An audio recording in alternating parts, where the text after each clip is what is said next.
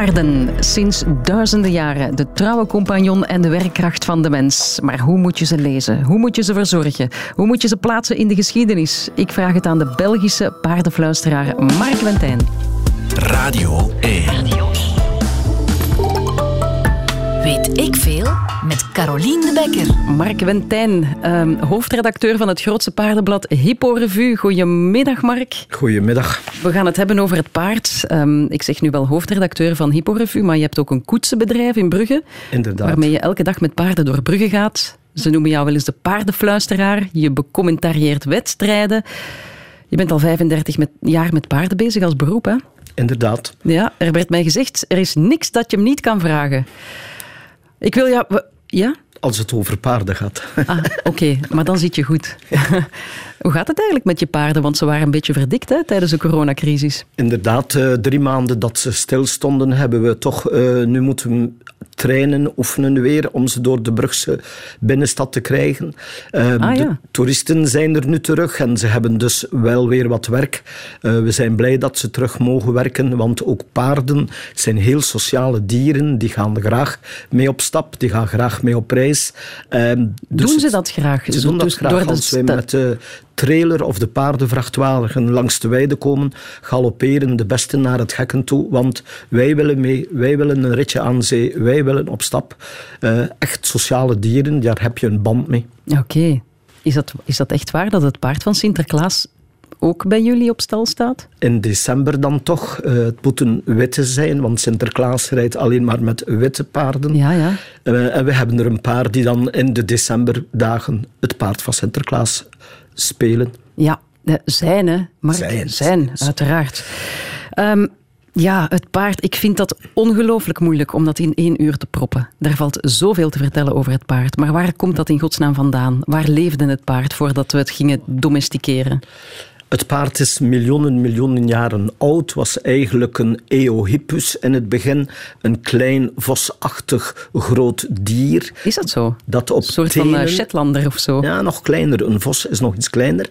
En die had tenen, nagels. En uiteindelijk door het vele lopen, wandelen in de steppen, zijn zijn nagels vergroeid naar een hoef. Eenhoevig geworden en daardoor kon het paard meer lopen, verder lopen.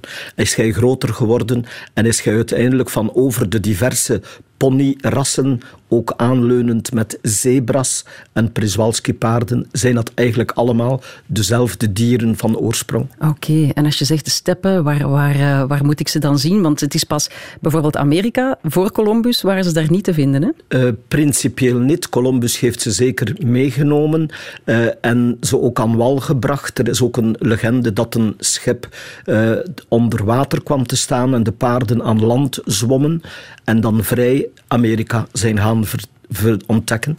En finaal ook de Mustang is daardoor gegroeid en ook de eh, paarden in Zuid-Amerika waren er voor de ontdekkingsreizigen niet. Ah ja, de Mustangs, dat waren ontsnapte paarden die dan een eigen wild leven zijn gaan leiden.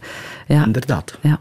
Maar het is, eh, het is al 5000 jaar geleden dat we zijn, ze zijn gaan gevangen nemen om ze te gebruiken. Vooral als lastdier dan. Eh, vooral als last- en werkdier, maar ook als voedselbron.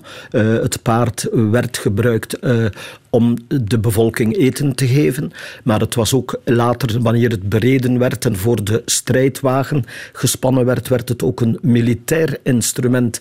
En het zijn vooral de Grieken en de Romeinen die al op schrift, op stenen het goede paardrijden zijn gaan verkondigen. Xenofoon was een Griekse wijsgeer die eigenlijk als basis voor het moderne paardrijden eh, geacht wordt. Ja, het waren ook de Romeinen die het hoefijzer hebben uitgevonden. Inderdaad, eh, de heirwegen zorgden voor vlugger transport. De troepen konden vlugger Europa doorkruisen, dus overwinnen. Maar die slijtage op de stenen heirwegen zorgde ervoor dat de inventieve Romein een hoefijzer smeedde dat onder het paard nagelde. En eigenlijk diezelfde traditie gaat nog door. Het paard krijgt een schoen, zoals wij ook met een schoen gaan lopen. En daardoor kunnen we vlugger, verder en langer lopen. Lopen. Ja, ja beter dan die uh, teentjes met nageltjes. Uh, ja.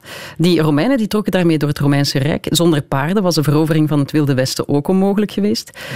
Um, maar hoeveel afstand, hoeveel kilometers kan zo'n paard afleggen? Want je, ziet dat wel in films en die blijven rijden en die blijven rijden. Maar...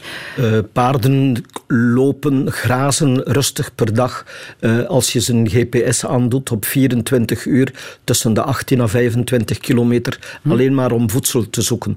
Er zijn competities, de endurance op het hoogste FI-niveau, die gaan tot 160 kilometer per dag. Maar daar moet die ruiter ook fysisch voor getraind zijn, want die moet mee met zijn paard. Ah, ja, ja. Dus paarden in Brugge die lopen 30, 40, 50 kilometer. Een goede strandwandeling, 2, 3 uur, kun je makkelijk 30, 40 kilometer rijden. Dat is goed voor hen, dat vinden ze prima. Geen probleem, geen enkel probleem. Ja, Napoleon die reed van Parijs naar Moskou op zijn legendarische paard Marengo.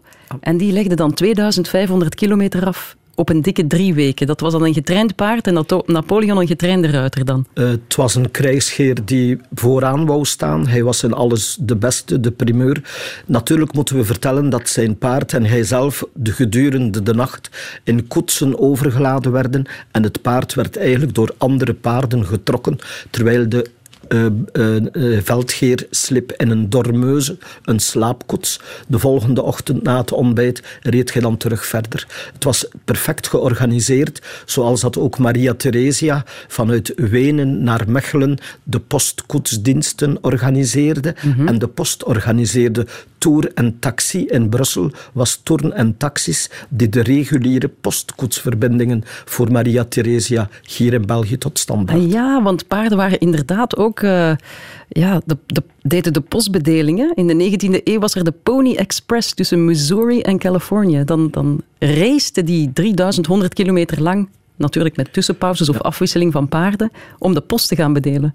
Uh, maar ook Buffalo Bill heeft het Wilde Westen dankzij de paarden kunnen veroveren.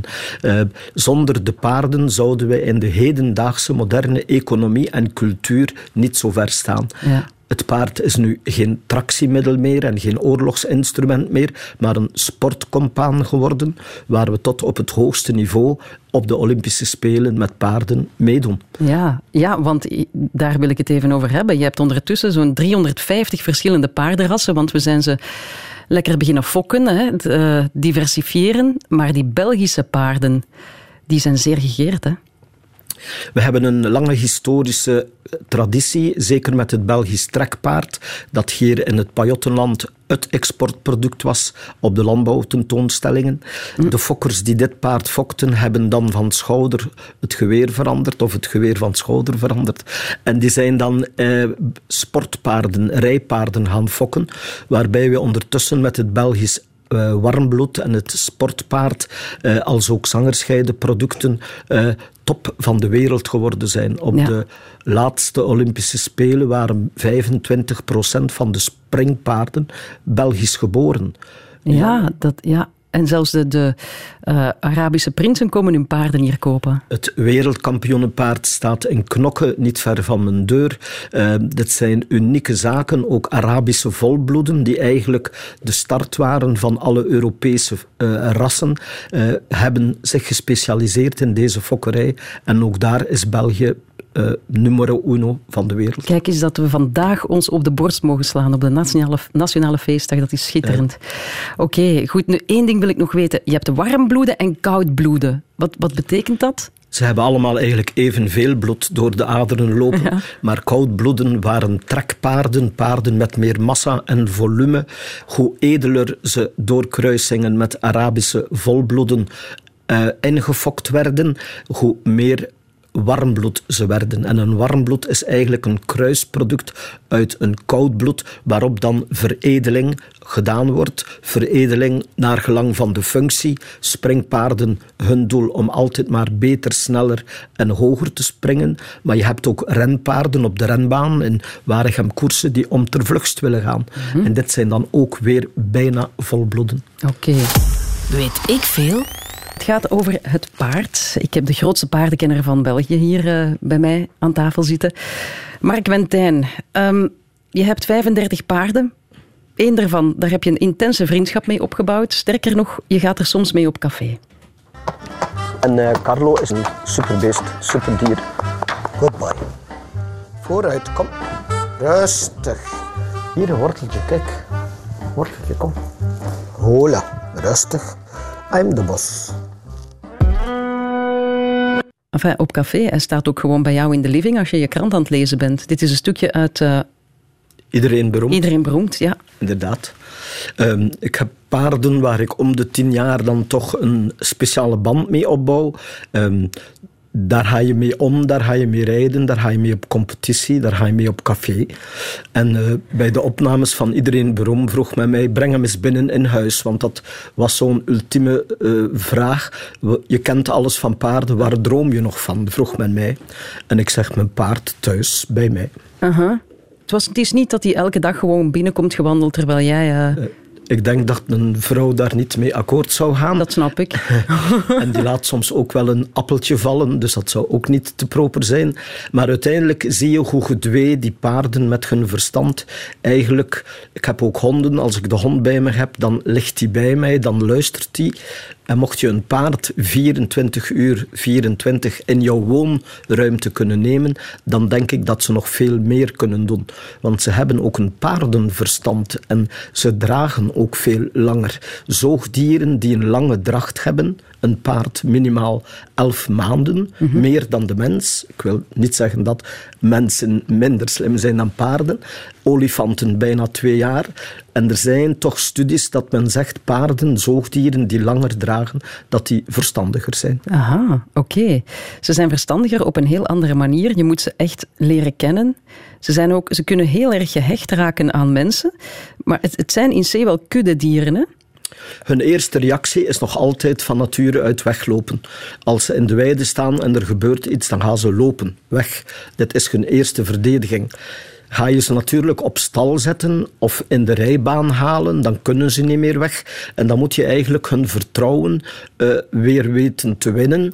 En daar moet je het geval van de kudde-hierarchie respecteren. Mm -hmm. Een paard in de kudde respecteert altijd de leider, de kudde merrie of de merrie die de kop neemt of de hengst die de troep leidt. Maar als die er niet zijn, is het de mens, zijn uh, begeleider, zijn bereider. En daar moet het paard vertrouwen in krijgen. Oké, dus als je een, uh, een gelijkwaardige relatie wil opbouwen met je paard, is misschien, dat is misschien niet zo slim. Uh, het paard is mak, is volgzaam, heeft ook zijn eigen karakter. En meestal zal de ruiter of de menner hetzelfde karakter als zijn dieren hebben. En dan kun je samen presteren of uh, fluisteren of met elkaar praten. Oké, dus als je een koppige, ambitieuze persoonlijkheid hebt, dan kan je beter ook zo'n paard gaan opzoeken. Uh, dan heb je ook een paard die een challenge soms met je aangaat en die soms eens uitdaagt ook. En net om sportprestaties te leveren, moet je die extra sportuitdaging of die uitdaging van het karakter van het paard kunnen volgen. Ja paarden alleen op de wei laten staan. Is dat een goed plan? Je ziet dat vaak, hè? Het paard staat graag op de wei. Het is ook een kuddedier en een selectieve graseter.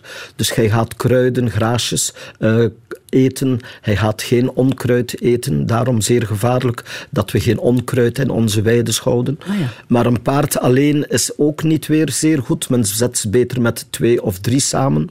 En dan meestal ook nog naar gelang van hun sekse ruinen bij elkaar, gecastreerde hengsten. Ga geen hengsten met merries door elkaar halen en ruinen erbij. Dan heb je zeker klodder in de wei. Is dat zo, ja? Ja, de kudde wordt weer bepaald en wie er de baas is. En daar moet je ook altijd mee opletten dat het karakter van zij die samenstaan uh, past. Ja. En soms zal een leidinggevend dier, een jonger dier, een ouder dier gaan verdringen en dan de leiding overnemen. Ja, hij zal eerst grazen, hij zal, al, zal als eerste drinken en zal als eerste misschien naar buiten gaan. Mm, Oké, okay. dus maar paarden die helemaal alleen staan. Hè. Ik heb maar bijvoorbeeld geld voor één paard of ik heb maar uh, de, de ruimte voor één paard, is misschien niet zo aangenaam voor het dier zelf. Uh, er zijn veel mensen die paarden houden alleen maar als grasmachines.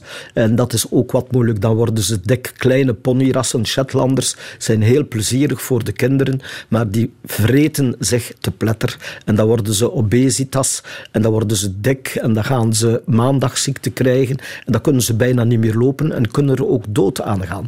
Dus de mens moet dan weer zorgen dat zijn dieren niet te veel eten, uh, goed opgevolgd worden, dat ze ook regelmatig een ontwormingsmiddel krijgen, want op de weide zijn er ook wormen. Dus drie, vier keer per jaar moeten we onze dieren dan ook weer vaccineren, ontwormen en vitamines bijgeven. Ja.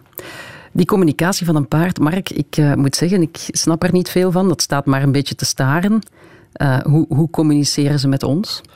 Het orenspel is heel belangrijk. De aandacht die ze hebben, het naar je toe komen, altijd een klontje suiker of een worteltje bij je hebben, trekt ze aan, ze komen naar je toe, ze krijgen eten.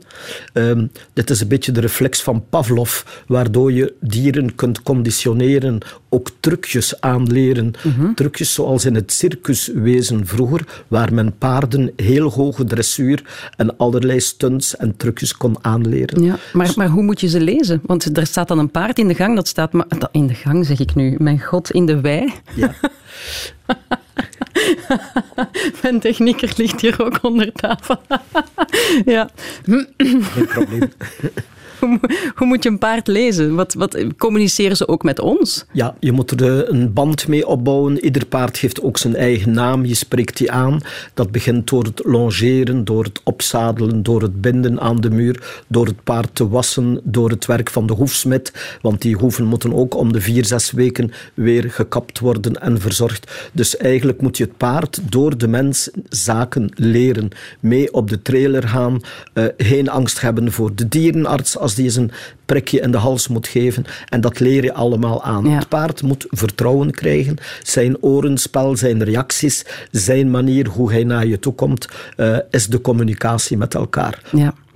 Als je erop rijdt, waarom, waarom bokt de ene en de andere niet? Uh, is, is het waar dat ze jouw angst kunnen voelen of ruiken?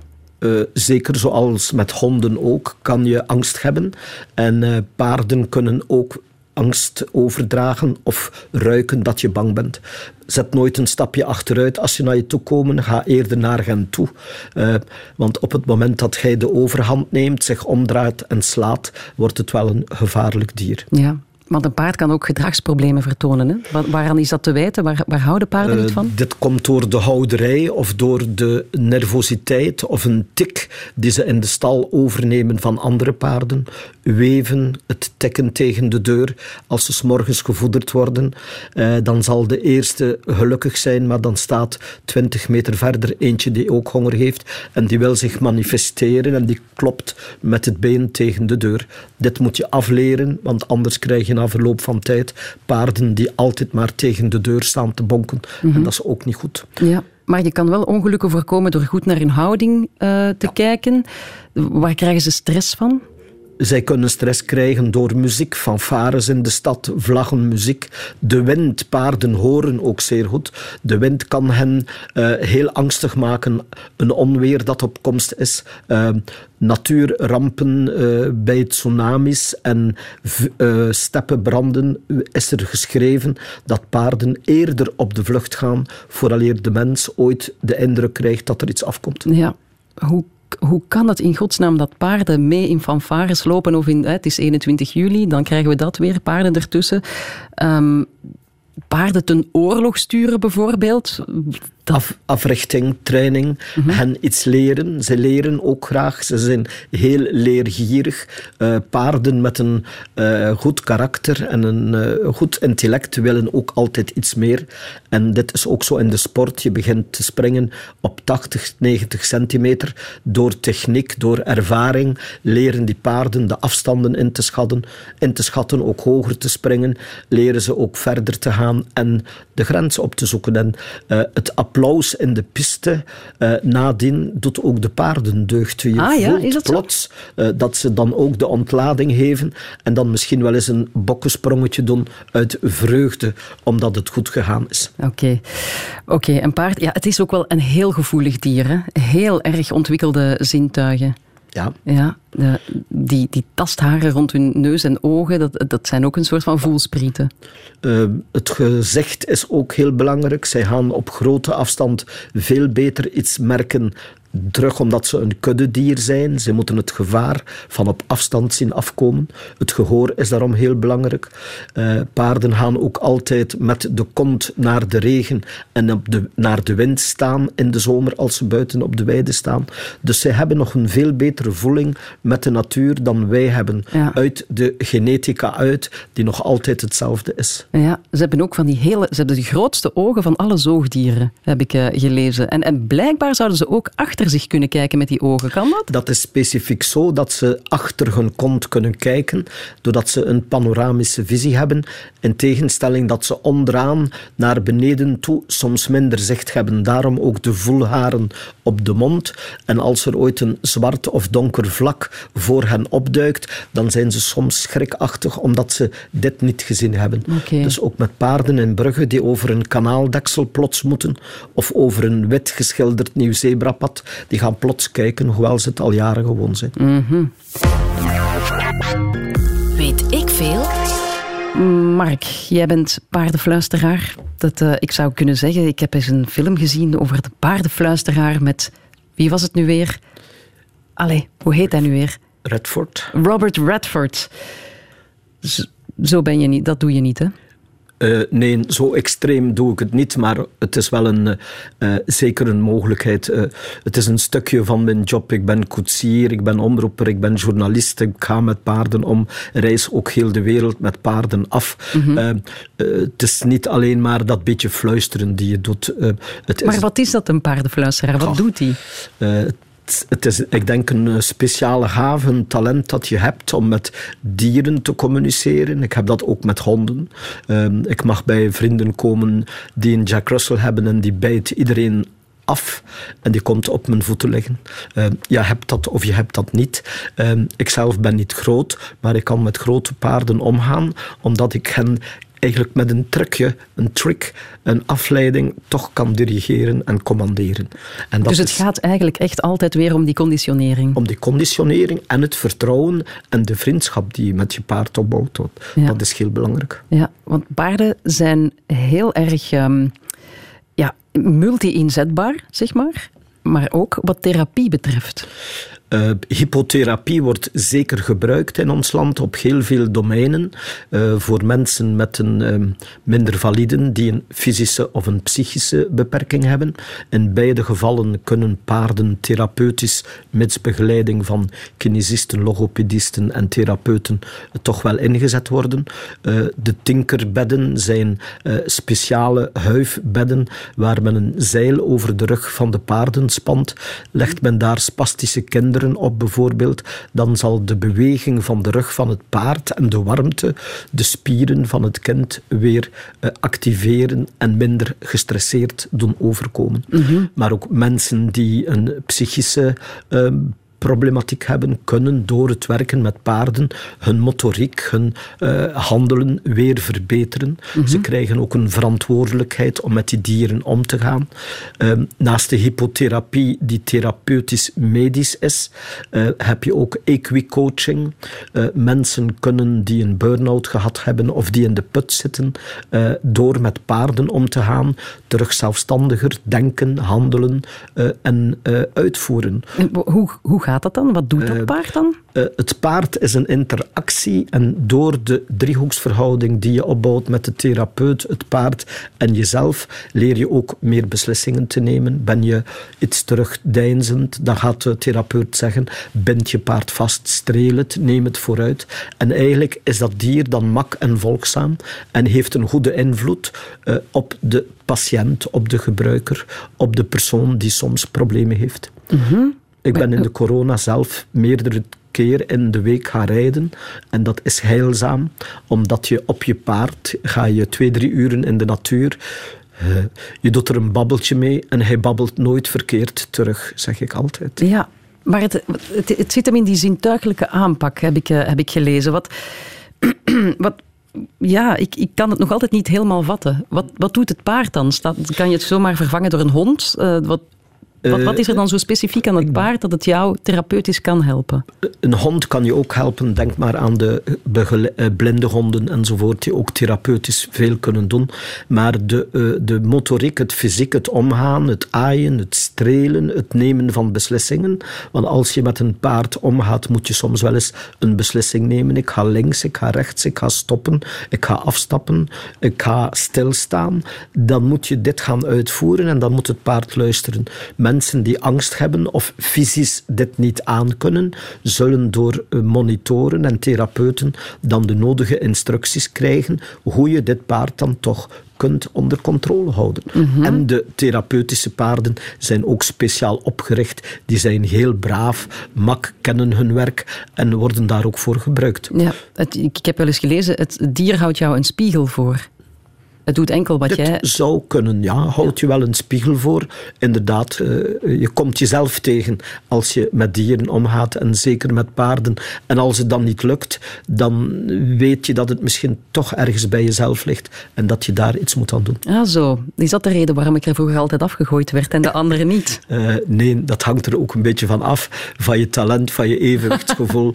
En ook op een bepaald moment van je karakter. En eh, als je angst hebt van grote dieren. Eh, er zijn mensen die een panische angst van paarden hebben. Stop er dan mee, doe iets anders. Oké, dus niet doorzetten, gewoon... eh, Ja, oké. Maar ook, eh, ik ken ook in de Paralympics, waar op de Olympische Spelen eh, ruiters met een beperking dan toch op hoogste niveau dressuur gaan doen. Kun je ook zo met koetsen eh, menwedstrijden doen, waarbij iemand die in een rolstoel zit dan toch ook internationale competities kan meedoen. En het paard, de koets, brengt hem dan kilometers in het rond, waar hij eigenlijk door zijn beperking eh, beperkt was in zijn omgeving. Ja. Dus daar kun je ook weer het paard gaan gebruiken om eh, je horizon en je ruimte te gaan verruimen. Het is wel, en ik heb het opgezocht, het is de gevaarlijkste sport die er is. Nog gevaarlijker dan skiën. eh, Hang, hangt er een beetje van af welke statistieken je neemt. Skiën is gevaarlijk. Motorcross staat nog hoger, denk ik. Motorsporten in het algemeen. Er gebeuren ongevallen mee, zeker en vast. Eh, maar ook maar jij zit al 35 jaar in die paardenwereld. Je bent toch ook al heel wat mensen verloren. Ik eh, ken een paar vrienden die toch eh, finaal eh, daardoor gestorven zijn. Maar in iedere sport is het gevaarlijk. Er gaan zoveel fietsers die ook ongevallen tegenkomen. Niet alleen bij de recreatieve, maar ook in de sport. Jammer genoeg, het staat erbij. En het blijft een dier van 600, 700 kilo. Een groot volwassen paard. Als het natuurlijk op je valt, dan is het een... Ja, een, een kan het heel fataal aflopen. Ja, en het, blij- het blijft ook een dier en een, een dier en een schrikdier. Ja. Onvoorspelbaar misschien soms, hè? soms komt het in de reacties dat het dan toch gaat eh, trappen of bokken en waardoor je een kopstoot krijgt of waardoor je een slag in, op de ingewanden krijgt en als de lever of de meld getoucheerd wordt, dan moet je vlug naar het ziekenhuis. Ja. Maar voor de orthopedisten zal paardrijden wel een van de eh, sporten zijn waar heel veel operaties bij komen. Maar het is met vallen en opstaan en ik zit er meer dan 35 jaar in. Ik ga hout vasthouden. Veel gevallen. Gelukkig nog maar één keer een enkel gebroken. Eh, maar ook onze politici, de Kroo, Alexander en Chris Peters, die Ja. hebben ook zoals in de politiek met vallen en opstaan van hun paarden ook breuken opgelopen. Ja. Dus kijk. Over- Maar ze doen nog voort. Over politici gesproken, ehm Fernand, stuur hier door. Kunnen jullie alsjeblieft nog eens eh, het mopje herhalen van Jean-Luc Dehane en John Major? Eh, Jean-Luc Dehane, had hij iets met paarden? Men noemde, buiten het, het feit... dat- ja. men noemde hem het Brabant strekpaard. Hij is eigenlijk van Brugge of van West-Vlaanderen en was voor Club Brugge. Hij trok altijd de kar, om in termen te blijven. En natuurlijk... eh, hij had over fokken eh, in Nederlands, dat betekent paarden kweken, maar het woord fuck in Engels ligt er eh, heel dichtbij. Maar het is natuurlijk een totaal andere inhoud. Ja, En hij zei Jean- tegen John eh, Major, I fuck horses. Dat is niet zo... Ja. Ja. aan zijn, aan zijn eh, Engels moest hij nog wat schaven. Dat is een feit. Weet ik Zeg, veel? waar blijft die muziek over die paarden, hebt iemand? There is a horse in the hall. Wow! Yeah, yeah, a horse in the hall. Ja, dat is het enige wat ik heb kunnen vinden van eh, René Vroger dan nog wel. Een goede paardenplaats. Sturen ze me even door via de Radio 1-app. Het gaat over paarden een heel uur lang met eh, Mark Wentijn, de grootste paardenkenner van België. Heeft er zelf 35? Ja, 35. Eh, Luc Welles stuurt ook nog door uit ervaring. Hou paarden ver weg van doedelzakken. Oké, Luc, zullen we zeker doen. Die paarden, ja, ze zijn, ze zijn, zijn prachtige dieren. Hè. Mooi gestroomlijnd, de grootste ogen van alle zoogdieren. We zijn er al heel lang dol op. We zetten ze ook al duizenden jaren in als transportmiddel, werkkracht, voedselbron, krijgsmiddel hobby- en sportmiddel.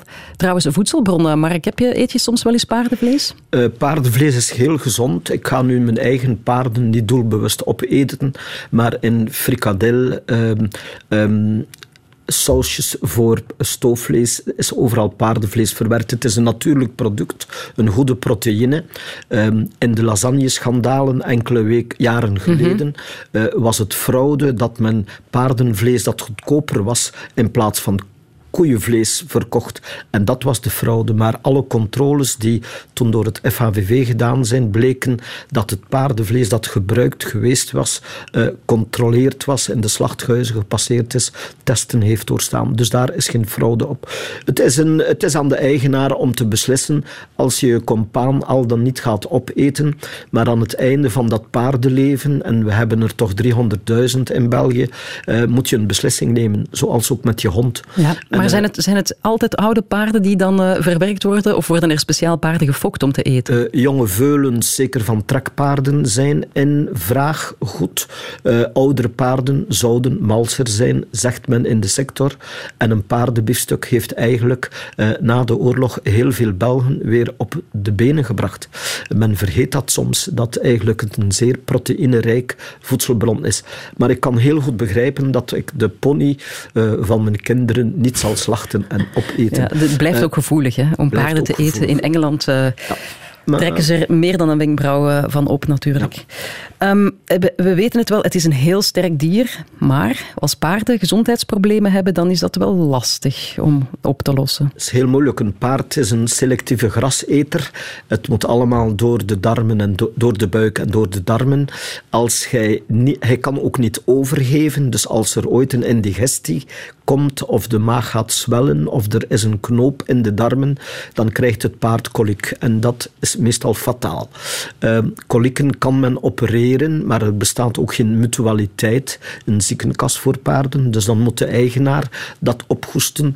En zo'n operatie die komt makkelijk aan 2500, 3000 euro met de nazorgen. En dan weet je nog niet of je paard goed is. Dus het is heel belangrijk van de voeding heel selectief en goed in het oog te houden, goede producten te kopen. eh, zeker te zorgen dat je geen eh, heftige planten zoals taxus en Jacobs kruiskruid rond je in de weides hebt of essendoorn bomen rond je weide hebt, want daar kunnen ook weer vergiftigingen door ontstaan. Het oog van de meester, van de paardenman, maakt het paard vet, zegt men. En Ja. dat komt door de voeding, maar ook door de controle. Dus verzorg je dieren, goed gooien, goed voordroog geven, eh goede producten kopen die gevitam- gevitaminiseerd zijn. Ja, En- want, want dat, dat kost ook nogal wat. Hè. Wat eet zo'n paard? Eh, want ik heb, ik- een paard, zoals in Brugge, dat dan toch wat kilometers doet, ontlast zich per dag eh, urine en eh, drollen daarna met 50 à 70 kilo. Eh, 50 à 70, 70 kilo, kilo. per dag. Ja, en dat, dat ligt dan in de Brugse straten? dat zijn paarden die ook veel plassen, omdat we ze veel te drinken geven. Eh, maar een paard dat actief werkt, drinkt makkelijk tussen de 20 à 50 liter per dag. Dat is serieus onderhoud. En dan wil ik ook even vragen, want ik, ik, heb, ik heb er wel over gelezen, Mark. Is dat waar dat jullie strontzakken achter de... Of hoe moet ik dat uit... uit Dat is een- werpselzakken? Wat is het- nu de het- mooie naam? Het Kakzakken? mooie ABN is een drollenzak. Een drollenzak, ja. Dat verstaan ook de Hollanders die naar Brugge komen. Een In poepzak. Brugge, in Brugge is dat de strontzak, zoals men zegt. We waren inventief in de jaren 70 al, uh, toen wij door de verkeersvrije zones door Brugge mochten gaan. En toen hebben we een oude emmer met een zeil achter het paard zijn kont gebonden. En toen hebben we de drollen beginnen opvangen. Uh, en nu gaan die drollen, worden ze uh, verzameld, gaan ze allemaal terug naar een mestopslag, waar bijna de, de drollen van de paarden voor de champignon-kwekers gebruikt worden, zodanig dat we een recyclage hebben van het paardenuitwerpsel. eh, van de paardenuitwerpsel, die dan terug voor u lekkere champignons maken. Okay. Want in paardenweides, als het vochtig is en regenachtig, ga je makkelijk ook onze witte champignons vinden, die zeer lekker en eetbaar zijn. Ja, oké, kijk. Um, Ondertussen zijn er 100.000 aangesloten ruiters en sportbeoefenaars van paarden in ons land. Ja. Uh, nog eens, het dubbele is niet aangesloten. Dus zoveel mensen zijn gefascineerd door paarden. Ik hoop dat als je deze uitzending hebt beluisterd, um, dat je genoeg informatie hebt gekregen, want er valt nog zoveel meer over te vertellen. Maar nu, beste Mark, zijn wij toegekomen aan het einde van deze uitzending. En ga je mij toch eens even moeten ondervragen um, over het paard. Ik ben er klaar voor. Columbus bracht paarden naar Amerika. Ja. Um, maar er was een, toch eentje, die, een paar die op een speciale manier aan land gegaan zijn. Ah, gezwommen. Inderdaad, en die zijn dan loslopend de voorvaderen van de Mustangs geweest. Ja, oké. Okay. Bravo, één. In een bepaalde sport, de endurance, kunnen paarden een maximale afstand afleggen. Ja? Hoeveel kilometer was dat? Nee, dat heb ik gemist. Heb ik dat gemist? Per dag? Op één wedstrijd, competitie, endurance op het hoogste niveau, internationaal, gaan we tot 160 kilometer. 100, ah, oké. Okay. En dan um, vraag je nog een paard dat drachtig is. Hoeveel maanden draagt de merrie haar veulen? Elf maanden. Oké. Okay. En wat is het talent of wat doet een paardenfluisteraar? Een paardenfluisteraar is iemand die het uh, paard het gedrag van het paard uh, in de gaten houdt en het um, conditioneert. Ja. Ja, ik zie je twijfelen, Mark. Het is niet helemaal wat je ervan verwacht had. Een, die luistert en samenwerkt. Ja, ik ga het toch niet goedkeuren, daar moet ik eerlijk in zijn. Alleen een half puntje dan. Ja, allee. Oké. Okay. En dan als laatste, paarden kunnen achter hun kont kijken. Hoe doen ze dat? Omdat ze panoramische ogen hebben. Inderdaad. Mm, Oké, okay, goed. Wat was het? 3,5 op 5. Het gaat er nog door, hè, Mark? Radio 1.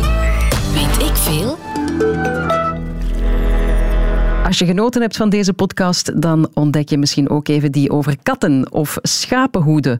Of misschien iets heel anders, de pest of koffie of genderfluiditeit. En deel ze gerust met anderen. Dankjewel.